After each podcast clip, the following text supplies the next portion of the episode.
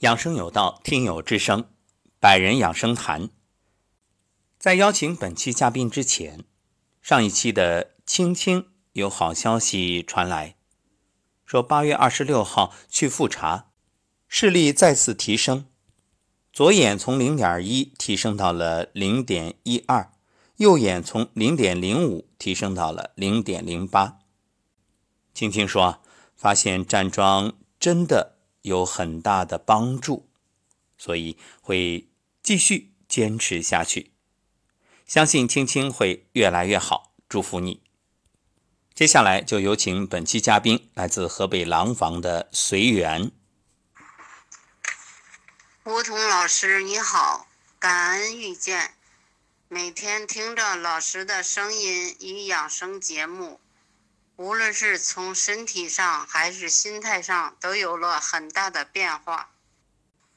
特别是前几天发烧，更加证实了老师所讲的，人体有自愈力和心念。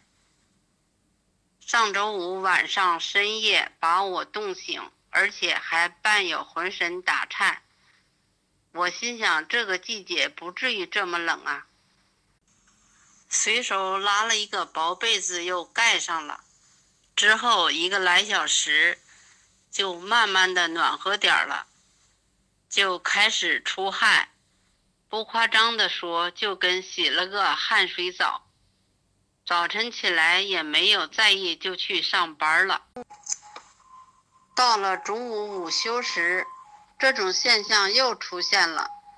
在冷过之后，大汗淋漓。到周日晚上，我就盖上了厚被子，夜间还是觉着冷。到了早晨就起不来床了，浑身酸痛，无法语言形容。这次还发起烧来了，天哪！我都十好几年没有发过烧了。虽然烧，我心里很是高兴。我觉着身体有能量，发烧了。家人让我赶紧吃退烧药，我坚持不吃，让家人给煮了一碗浓浓的姜糖水喝了。喝完之后，烧慢慢退了，我心里更加高兴了。虽然是浑身酸痛难忍，周一感觉好点了，就坚持上班儿。让家人送我去上班了，可到了下午还是烧，就回家了。躺在床上很是难受，时不时的就烧起来。我坚持喝热水退烧，用姜片擦拭印堂穴和太阳穴退烧。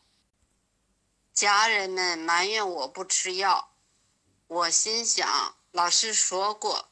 发烧也不是一件坏事，而且人体有自愈力。周二躺了一天，晚上吃了点饭就全吐出来了。自吐了以后，感觉到身体好点了。周三又开始坚持上班，烧不再那么频繁了。虽觉着浑身没劲儿，但能坚持。等到周四就感觉好了一大半儿，完全不烧了，有精神了，也有劲儿了。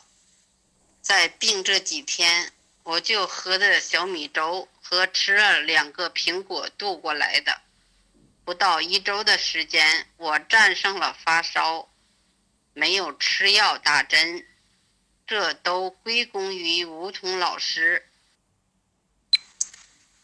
是老师的养生节目，让我知道了好多的养生方法，学到了好多的养生知识，懂得了中医的博大精深，人体自愈力的神奇，穴位的神奇。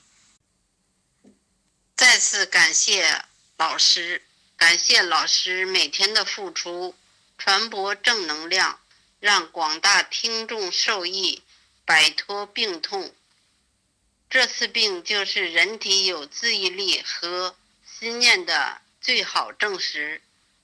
感谢老师。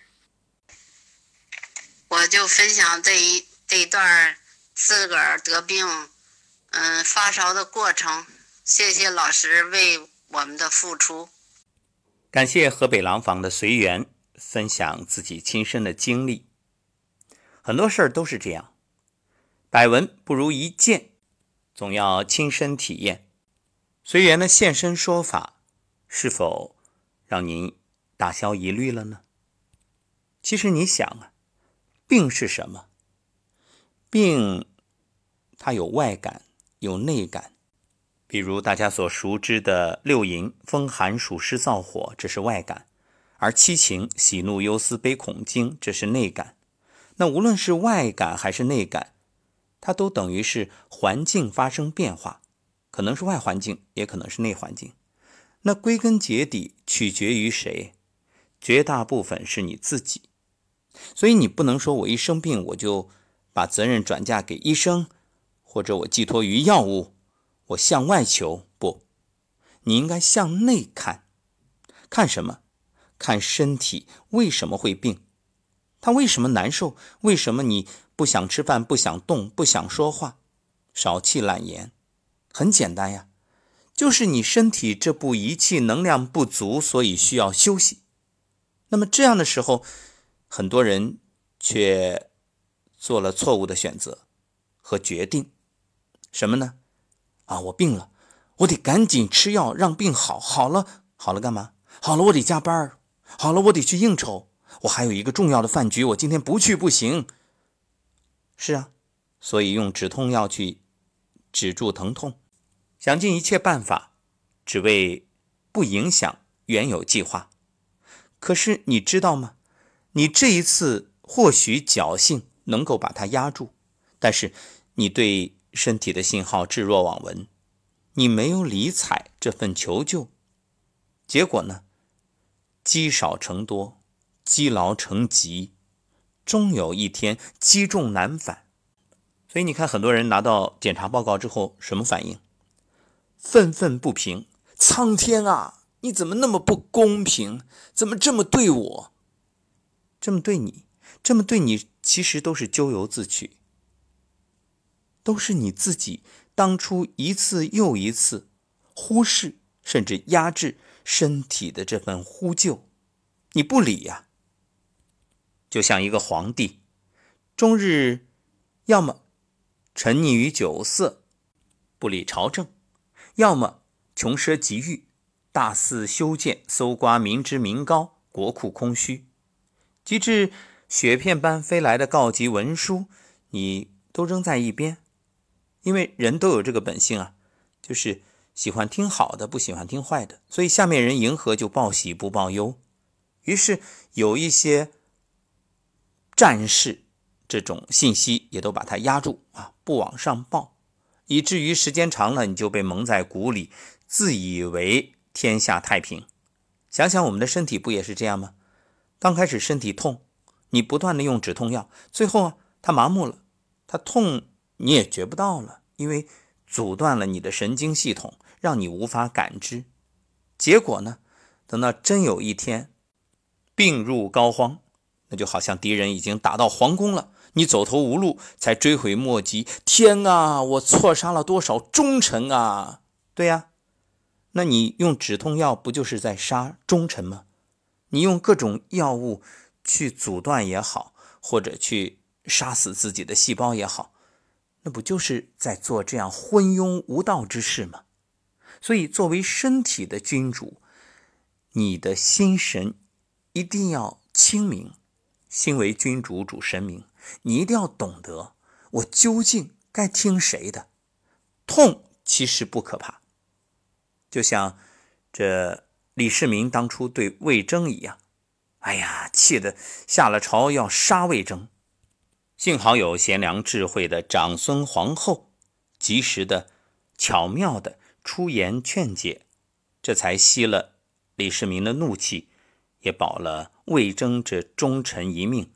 其实啊，是保住了唐朝基业。所以各位想想，你是身体的君主，那么当身体某个部位有疼痛的时候，你应该怎么做？是把这个器官割掉吗？那你就等于昏庸无道，杀了魏征这样的忠臣，那后果不堪设想。相反，你应该啊，好好的嘉奖，好好的去抚慰，比如双手掌心搓热，然后把掌心贴在疼痛的部位，轻声的道歉：“对不起，请原谅，谢谢你，我爱你。”还可以默念“消炎止痛痊愈”，“消炎止痛痊愈”，如此一段时间，这痛也就会消失。因为大家都知道，通则不痛，痛则不通，本身就是不通，你岂能一切了之？所以你看，这疼就切这，那疼就切那。那我反问一句：头疼怎么办？理就是这个理儿，并不复杂，只是很多人不愿深究，总想着用最简单、最方便的方式去解决问题。可是你当下走的捷径，那你以后才会发现，所谓捷径是这个世界上最远的路。出来混总是要还的，那你绕的近道，也总有一天要把它补上，甚至走得更远。愿各位都能够好好的和身体相处，养生养生养什么？其实养护的不仅是身体，还有你的信念。要相信，人生都是种因得果。疼痛恰是来帮助我们去了解身体现有的状况，掌握真实的材料，懂得如何去调养、去面对。就好像我们常说“烦恼即菩提”，那生活中、事业上所遇到的那些烦恼、痛苦、压力，其实也是帮助我们去突破。因此，这个时候不要逃避，也不能简单的去处理。而是正视问题，然后你会发现，当你解决了问题之后，你会变得更强大。正所谓借势修心，其实做人做事，乃至于调理身体，都是一个道理。好，感谢收听本期节目，我们下期再会。